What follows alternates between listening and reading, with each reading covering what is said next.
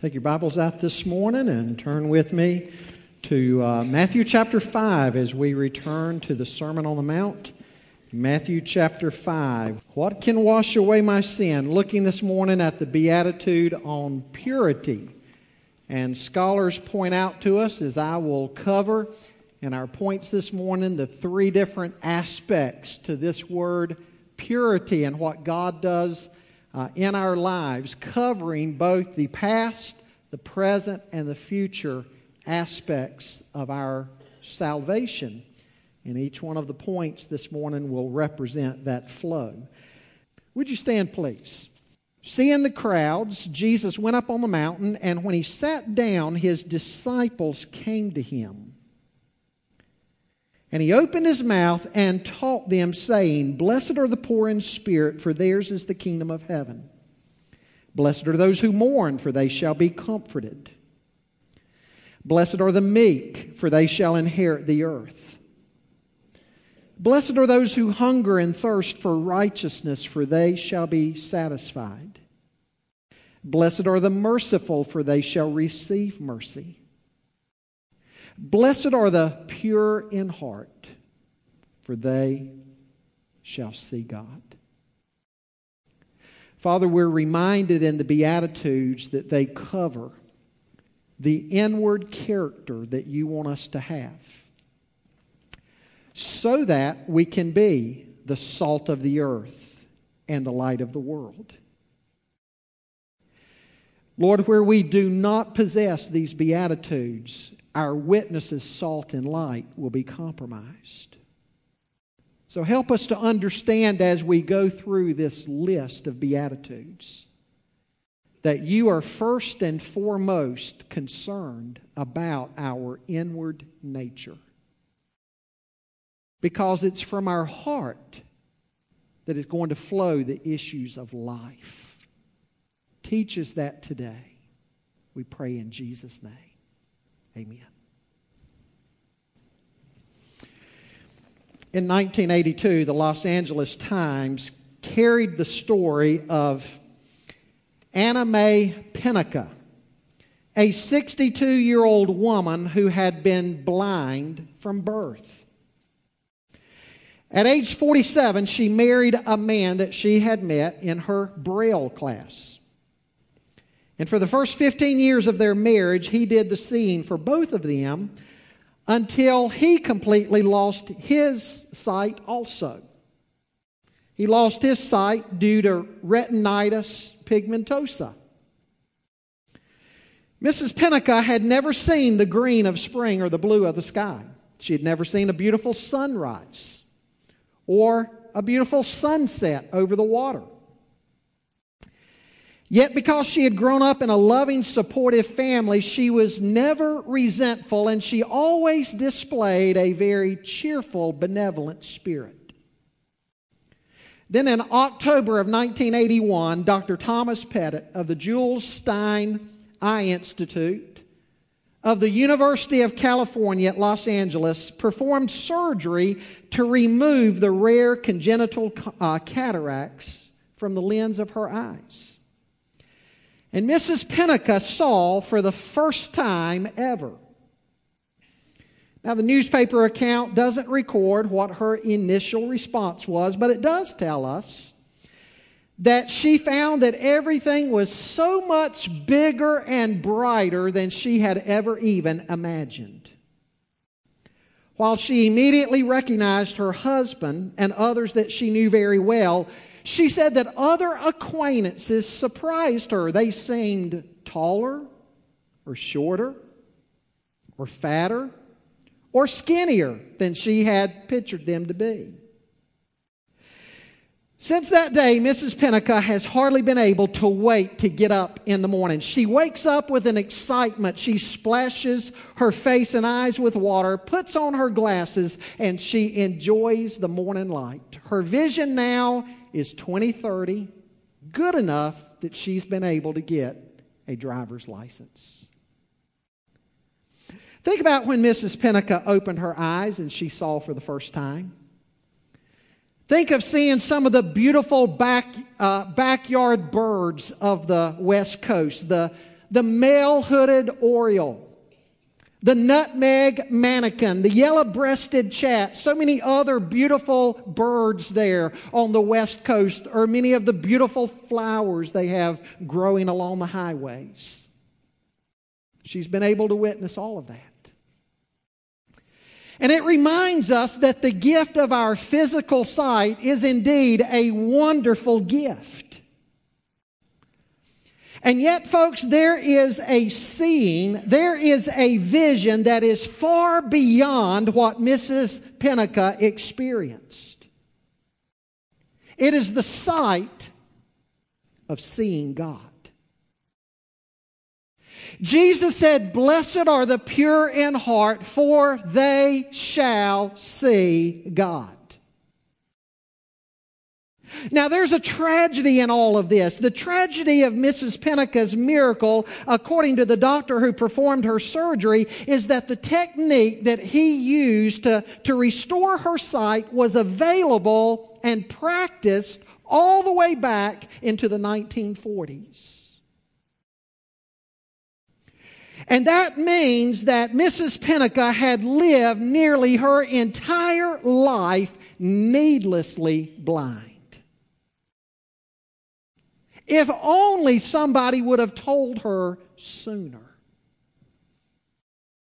The greater tragedy still is that many go through life and then through eternity and they will miss out on what Jesus is promising here to see God.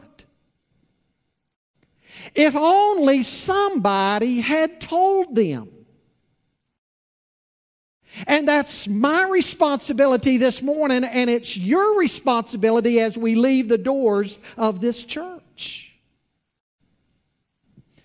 Now, I've got to admit, as I studied for the message this morning, I have found that the exposition of Dr. Martyn Lloyd-Jones is so incredibly helpful. Out of all the commentaries and books I've consulted this week, the temptation for me this morning would simply to be to get up here and read verbatim his sermon out of the Sermon on the Mount on this particular beatitude. Dr. Jones was a medical doctor, a cardiologist turned minister. He followed the great G. Campbell Morgan in the pulpit of the Westminster Chapel in London, England. Not the Westminster Abbey where you see the royal family getting married, but down the road, the Westminster Chapel, one of the most famous pulpits of modern times. It'd be my temptation to get up here and simply add his words to my words. But since he always preached for at least an hour, if I preached his sermon, then mine, you may not be so good with that today. But what I do want to do is follow the flow of thought that he gives us, the broad flow of thought of this beatitude. This morning, we're going to see that in this one beatitude, perhaps more than all the others, that this beatitude is the very essence of all of the teaching of both the Old and the New Testaments. The entire Bible is about redemption. And one day, the people of God ending up in a garden where the book of Revelation tells us that we will be with God and He will be with us, and sin's dreaded curse will forever and ever and ever be erased. Now, how can you and I be a part of that and see that? This beatitude has something to tell us about that. First thing I want you to notice with me this morning is the affairs of the heart. The affairs of the heart. Blessed are the pure in heart. Folks, read Matthew, Mark, Luke, and John. Read all four Gospels, and what will you see? You will see that the Gospels are concerned about the heart of a man, the heart of a woman. You see, Jesus encountered a Judaism of his day as he encountered the scribes and the Pharisees. They emphasized just the opposite. They emphasized the outer shell of a man and what his religion looked like from the outside. That's why Jesus said on one occasion of them, You're whitewashed tombs full of dead men's bones. And he said to his disciples that uh, later on in this chapter, unless your righteousness exceeds the righteousness of the scribes and the Pharisees, you will not see the kingdom of heaven. The Bible is concerned with the heart. I want you to turn with me over to Mark chapter 7 because in Mark chapter 7, let's read about an encounter Jesus had with the religious establishment where he pointed out this very thing. Beginning in verse 1 of Mark chapter 7, it says, Now when the Pharisees gathered to him with some of the scribes who had come from Jerusalem, they saw that some of his disciples ate with hands that were defiled, that is, unwashed. For the Pharisees and all the Jews do not eat unless they wash their hands properly, holding to the tradition of the elders. And when they come from the marketplace, they do not eat unless they wash. And there are many other traditions that they observe, such as the washing of cups and pots and copper vessels and dining couches. And the Pharisees and the scribes asked him, Why do your disciples not walk according to the tradition of the elders, but eat with defiled hands?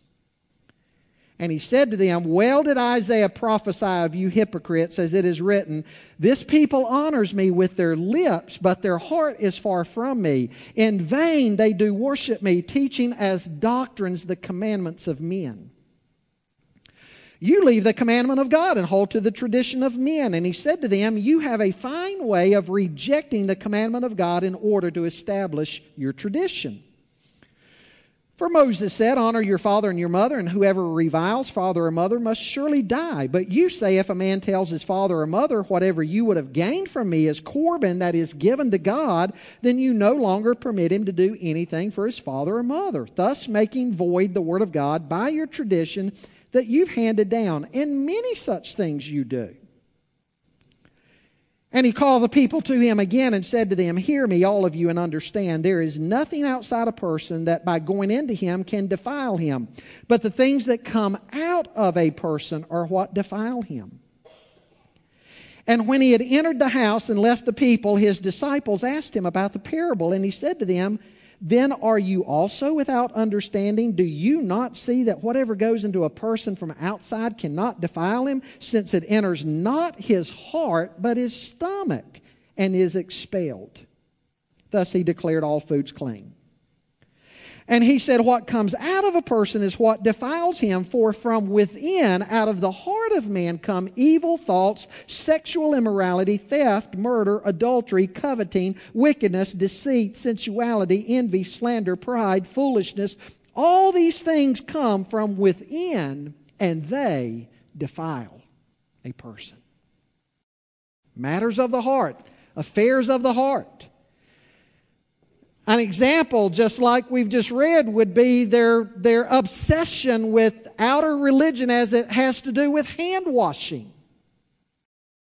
Just that one thing, hand washing. Listen to what Dr. William Barclay says about that. He says, The scribes and Pharisees accused the disciples of Jesus of eating with unclean hands. The Greek word is koinos.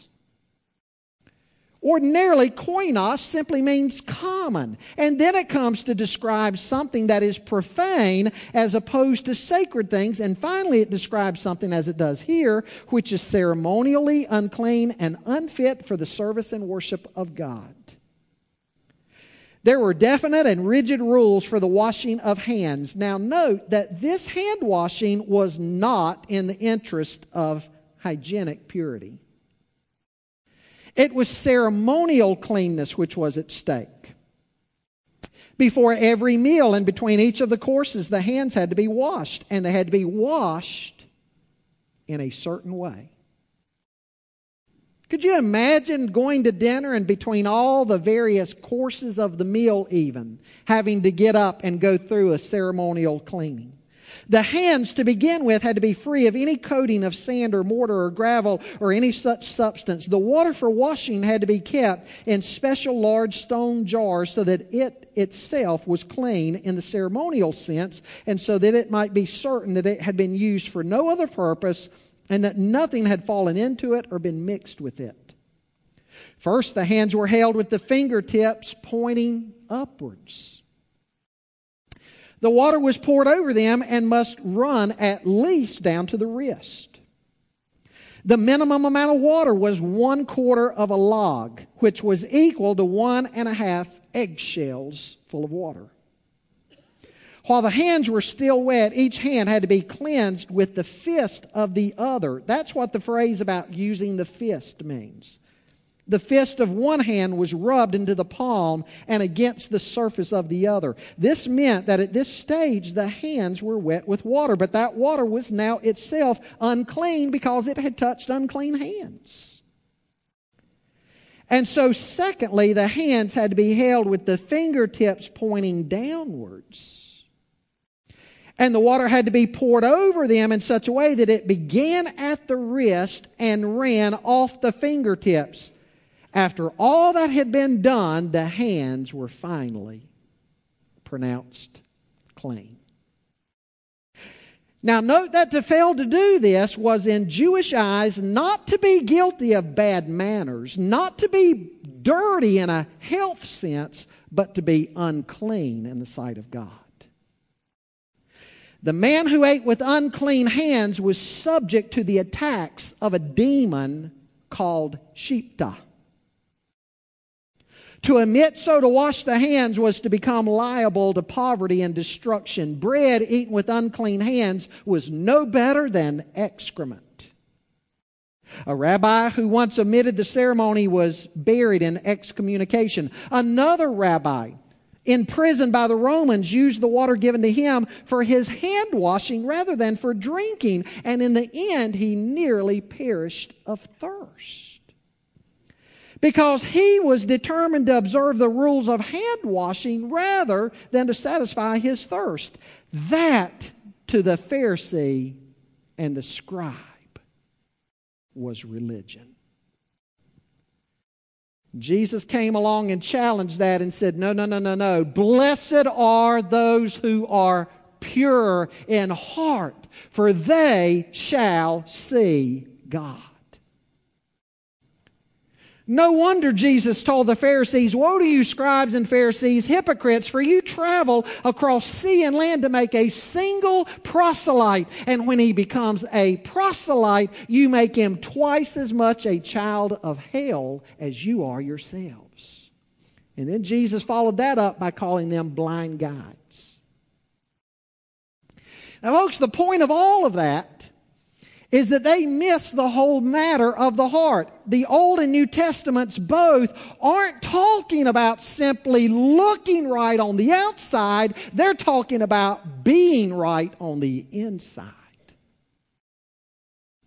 And if the inside is right before God, then the outside will be taken care of. Now, with that said, what does the Bible mean by the heart? Blessed are the pure in heart. Is the heart only this muscle inside of my chest and your chest that keeps beating and keeps us alive moment by moment? Is that simply what the Bible is talking about? This muscle?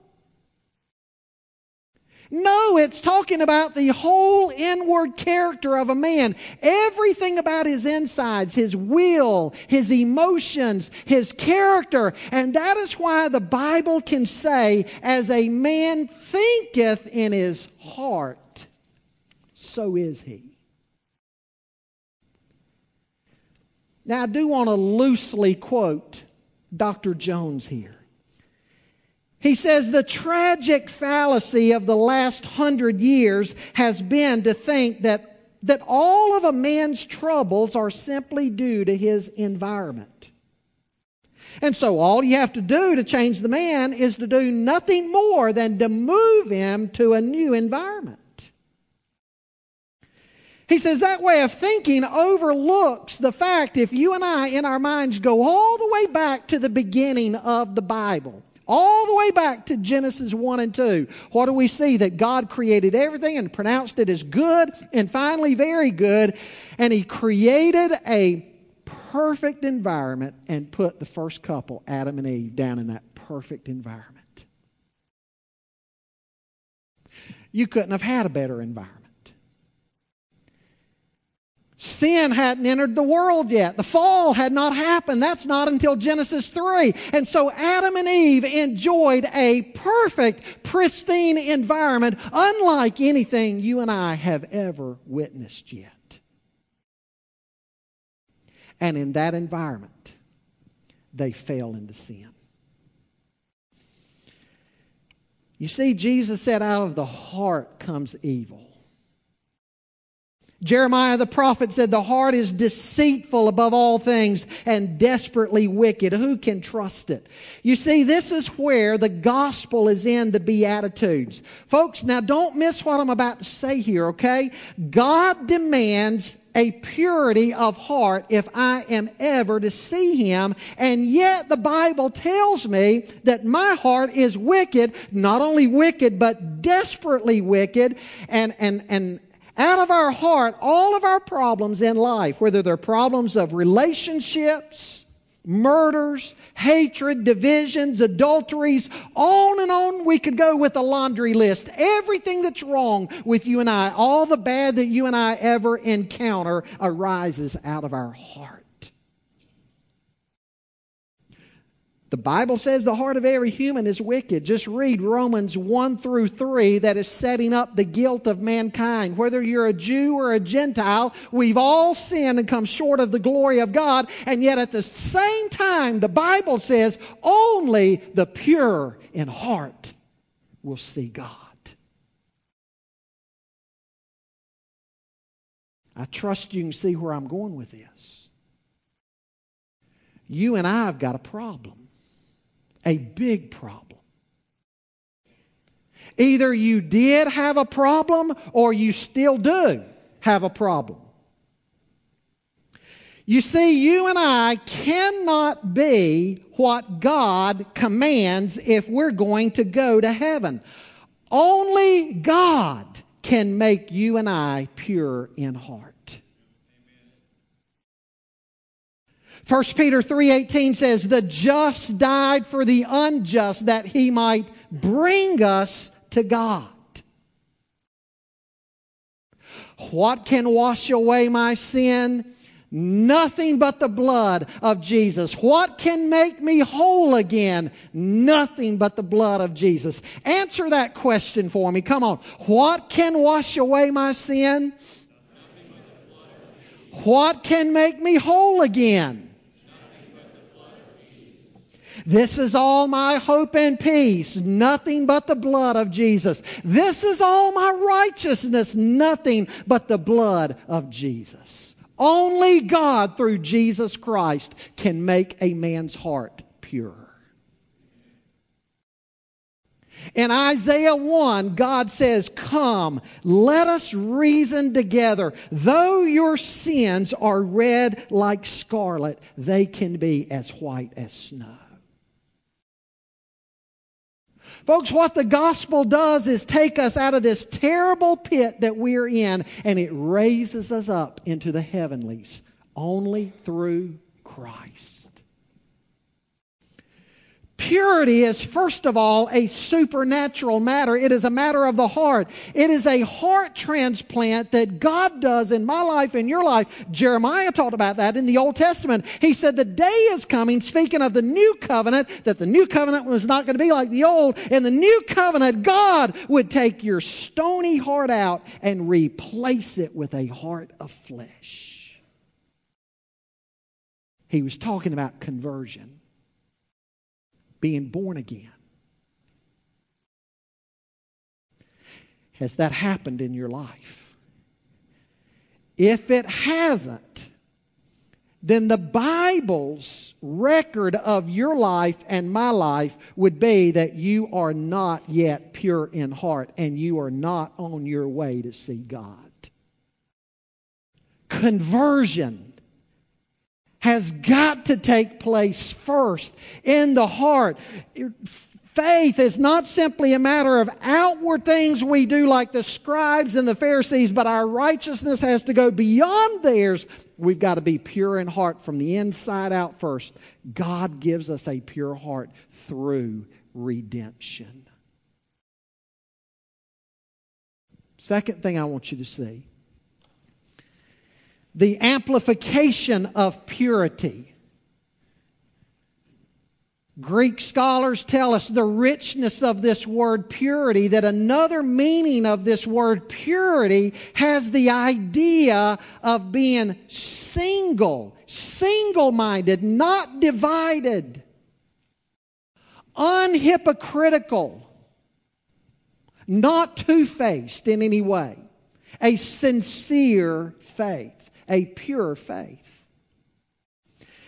You see, one of our problems is that we're so double minded. We're play actors so oftentimes. Now, in the ancient Greek drama, play acting was good. Uh, one person would play multiple parts, and as they were going out on the stage, they had posts there with pegs on it and different masks. And you would grab a mask, and in one act, you might be the star. And then in the next act, when you came out, you took another mask and you might be the bad guy, the villain. And you were called a hypocrite. A play actor who was talented enough to wear two different faces. But then it came to mean something bad through time. Like in John Bunyan's book, Pilgrim's Progress, where he says, Look at there, there comes Mr. Facing Both Ways. Now, how about that for a name? How would you like to be called Mr. or Mrs. Facing Both Ways? Double minded. James 4 8 says, Draw near to God and he'll draw near to you. Cleanse your hands, you sinners, and purify your hearts, you double minded. Jesus said, No one can serve two masters, for either he'll hate the one and love the other, or he'll be devoted to the one and despise the other. You cannot serve God and money. The problem with man's heart to a large degree is that we're so earthly minded, we're no heavenly good. It used to be said many, many decades ago of the church that the church was so heavenly minded, it was no earthly good. I'm not sure that could be said of the church anymore. In the Western world and increasingly in the world at large, Materialism has so taken over and dominated the human mind. And because of that, we run the danger, even in the church, that we're not pure in heart anymore in this sense of being single minded. Over and over again, Jesus in the New Testament calls us back to a single focus. In Matthew 6, he cautions us to have a single eye. He goes on in chapter 6 to say that we are to store up our treasures in heaven and not on the earth. And then he goes on finally in chapter 6 to say we are to seek first the kingdom of God and his righteousness. In all of those ways, God is calling on His people to be different. He's calling on us to be pure, pure in this sense of single minded. Even in the Old Testament, the psalmist said in Psalm 86 Teach me your way, O Lord, that I might walk in your truth. Give me an undivided heart. You and I need purity in the sense of having an undivided heart. Folks, I know how difficult this is because we live in the world. But this morning, you and I need to realize this next week, we need to be far more single minded and focused on God and the kingdom of God than we even are on paying our bills. Now, don't misunderstand me. Pay your bills. Be a good way. Don't go out of church this morning and say, Hey, my preacher said I'm not to pay my bills. That's not what I'm saying at all. You and I are very focused in, zeroed in, I hope at least, on paying our bills. But the Bible says we're to be even more focused on something else. We're to be more focused on having a single minded purity of heart that seeks first God's kingdom and His righteousness. What can wash away my sin? What can make me whole again? This is all my hope and peace, nothing but the blood of Jesus. This is all my righteousness, nothing but the blood of Jesus. You see, the same God that cleanses us in redemption is the same God that in our everyday Christian life gives us the power and His presence that we can live the way He desires us to live. But we're not done with this word purity yet, on the amplification of it, unless you think I'm making too much of it. The Greek scholar A.T. Robertson, one of our own, is Southern Baptist. For decades and decades and decades now, his work in the Greek language is still a standard in seminaries all over the world. And when he deals with this beatitude and talks specifically about purity, he cautions us not to be too limited. He cautions us that we need to turn this word and, and look at all the different nuances to it and not limit it. He says purity here has the widest sense and includes everything. What's the next sense? The next sense is the obvious that you would think of with purity, and it's cleanness. Cleanness. Is your life clean this morning? Is your life pure before God? Now remember what Jesus said everything, all the sins committed that we read about in the headlines. Where does this start? It starts in the heart. Is your heart clean before God?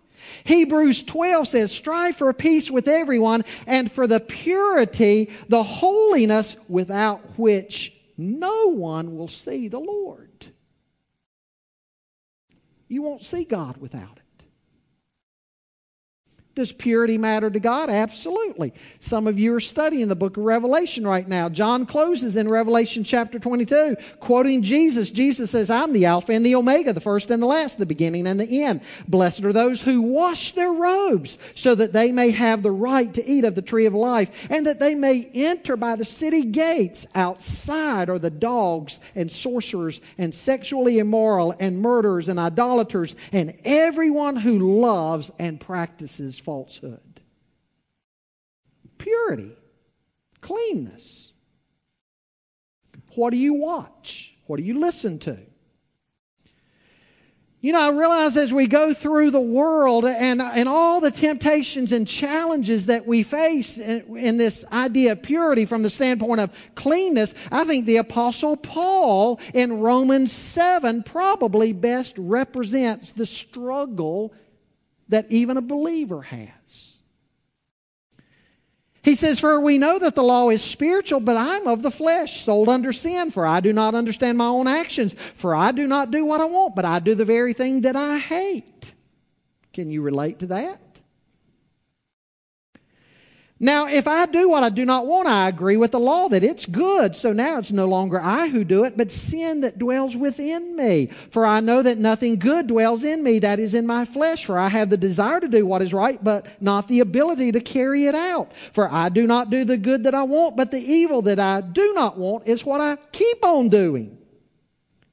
Now, if I do what I do not want, it is no longer I who do it, but sin that dwells within me. And so I find it to be a law that when I want to do right, evil is close at hand. For I delight in the law of God in my inner being, but I see in my members another law waging war against the law of my mind and making me captive to the law of sin that dwells in my members. Wretched man that I am, who will deliver me from this body of death?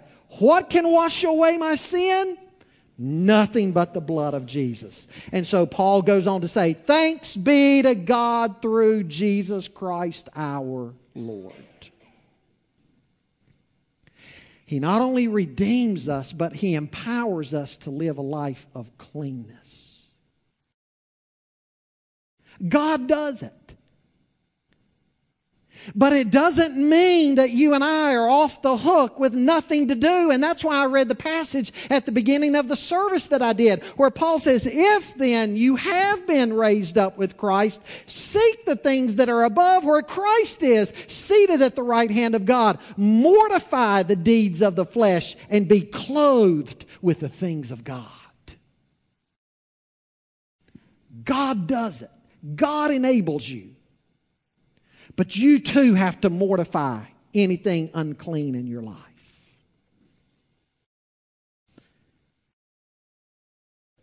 Third thing I want you to see about purity, and then I'll sit down, is the anticipation of the pure in heart. What does he say here about that? He says, For they, and again the sense is they and they alone shall see God. What in the world are we to make of this? This is a matter that has been much written about since the early church fathers who occupied themselves spilling a lot of ink what it means. What is Jesus talking about here? Now, folks, this is where I will quote Dr. Jones because I don't think I can improve upon what he says. Lengthy quotation. He says, Now it seems to me that ultimately that is a question that cannot be answered. The question of the meaning of this promise. I can only put the evidence before you. There are statements made in Scripture which seem to indicate either one of one or the other. On one occasion, God was going to give Moses a vision of himself, but told him that he should see only his back, suggesting that to see God is impossible. Then you remember the statements made by our Lord Himself. He turned to the people and said on one occasion, You've neither heard His voice at any time nor seen His shape. Again, he said, Not that any man hath seen the Father, save he which is of God. He hath seen the Father, speaking obviously about himself. And then again, on another occasion, Jesus said, He that has seen me has seen the Father. Lloyd Jones writes, This is what Scripture says on the matter, and it does seem to me that on the whole it is unprofitable to spend our time on it. We just don't know. The very being of God is so transcendent and eternal that all of our efforts to arrive at an understanding are doomed at the very outset to failure. Scripture itself seems to say, or seems to me, and I say this with reverence, does not attempt to give us an adequate conception of the being of God. Why?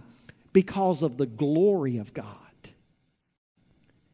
Our human terms are so inadequate and our minds are so small and finite that there's a danger in any attempt at a description of God and His glory. All we know is that there is this glorious promise that in some way or another the pure in heart shall indeed see God.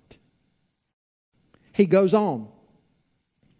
I suggest, therefore, that it means something like this. As with all the other Beatitudes, there's the promise that is partly fulfilled here and now. In a sense, there's a vision of God even while we are in this world. The Christian can see God in nature, whereas the non Christian doesn't. He's blind to it. The Christian sees God in the events of history. But there's a seeing also in the sense of knowing Him, a sense of feeling He is near and enjoying His presence. Another way we see Him is in our own experience in His gracious dealings with us. Do we not say that we see the hand of our Lord upon us in this and that? Surely that too is part of seeing God. But of course, he writes that is a mere nothing as compared as to what is yet to be. Now we see through a glass darkly, but then we shall see face to face. As John writes in 1 John 3, Beloved, we are God's children now, and what we will be has not yet appeared. But we know that when he appears, we shall be like him because we shall see him as he is. Jones says this is surely the most amazing thing that has ever been said to man. That you and I, such as we are, pressed with all the problems and trials and tribulations of this modern world, we are going to see him face to face. But if we grasp this, it would revolutionize our very lives. You and I are meant for the audience chamber of God. You and I are being prepared to enter into the very presence of the one who is the King of Kings and Lord of Lords. Do you realize the day is coming when you are going to see the blessed God face to face, not as in a glass darkly, but then face to face? Jesus said, Blessed are the pure in heart, for they shall see God.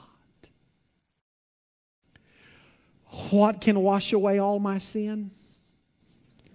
Nothing but the blood of Jesus. I want to ask you to bow your heads with me this morning.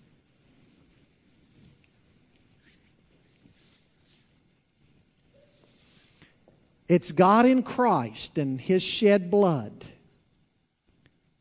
that saves us and makes us pure to begin with.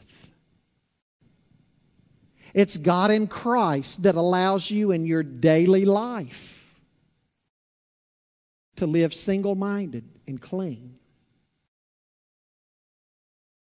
And it is God in Christ who will one day take his beloved home his beloved home to see him face to face. As King David said in Psalm 20 4 Who shall ascend the hill of the Lord? And who shall stand in his holy place? He who has clean hands and a pure heart, who does not lift up his soul to what is false and does not swear deceitfully. I want you to think of that question this morning. Who shall ascend the hill of the Lord? This morning, do you need Christ? The just who died for the unjust that he might bring you to God. Come to him. Could there be even one in this building this morning that the Spirit of the living God has been working on your heart perhaps for a few days or a few weeks? Or maybe just this morning? Convicting you of your sin and your need of Christ and drawing you to Christ. In just a moment, I'm going to ask you to step out during the invitation. Come forward. I'd love to pray with you. Perhaps today, as somebody who's already had that experience, you need to refocus. You need to be pure in the sense of being single minded. Physically, Paul says in the book of Philippians, it, it's as if we have one foot in the world and one foot in heaven. And he doesn't say it in a bad way, he just points out that's reality. We are citizens of two worlds. But he said, while we're citizens of two worlds in the flesh, we're to live in this world as citizens of heaven. That's purity, single minded. Maybe you'd say, Oh, I've been made pure in the sense of I know my name is written in the Lamb's book of life. I'm saved. But maybe this morning, your heart cry to God needs to be God, make me pure in the sense of single mindedness. I'm a double minded man, double minded woman. Help me, God.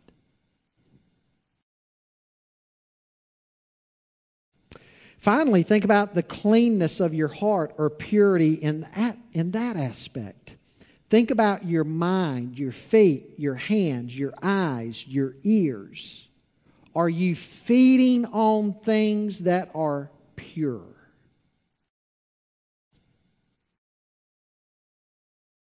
We're to reflect on those things that are lovely and true, Philippians 4 8 says.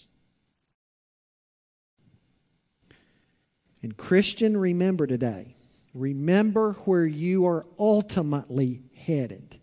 What is the supreme motivation for living clean and single minded? It is the fact that you and I are meant for the audience chamber of God. What an awesome thought. God, I pray that you would make us pure in every sense of the word. Jesus said, Blessed are the pure, for they shall see God. Do the work that only you can do. In Christ's name we pray. Amen.